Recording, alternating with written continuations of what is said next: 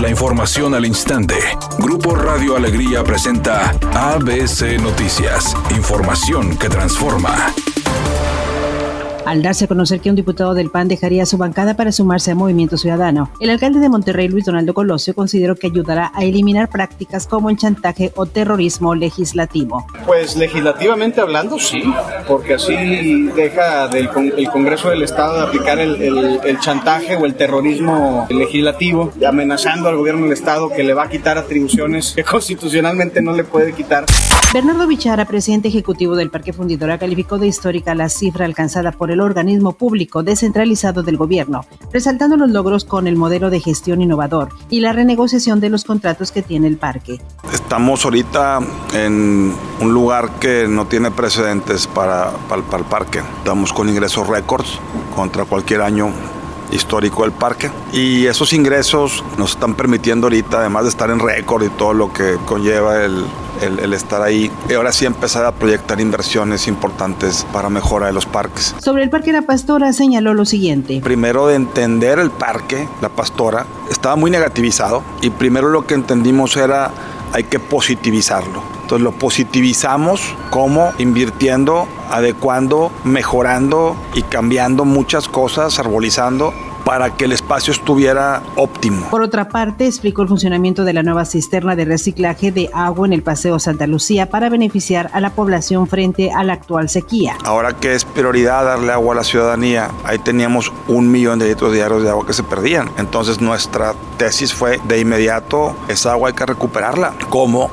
Hicimos una cisterna de 50 mil litros, un sistema de bombeo que lo lleva de vuelta a los lagartos de Toledo, allá en el Mune. Ahí el agua regresa y cae al canal y regresa, ahorrándonos efectivamente el equivalente a 8 paseos Santa Lucía.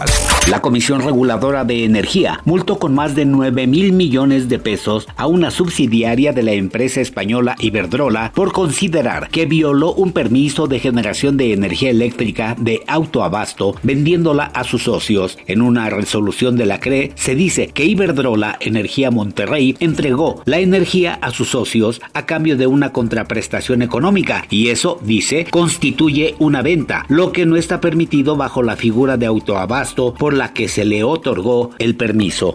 Editorial ABC con Eduardo Garza. Ahora Movimiento Ciudadano va por los diputados. Hoy el legislador local Roberto Farías renunció al PAN y se fue a Movimiento Ciudadano. Ya son nueve los diputados del Movimiento Naranja y la meta es convencer a otros diputados del PRI, del PAN y de Morena para que se cambien a MC y este partido llegue a 16 diputados. El PRI y el PAN se están viendo lentos, ¿a poco no? Al menos esa es mi opinión y nada más.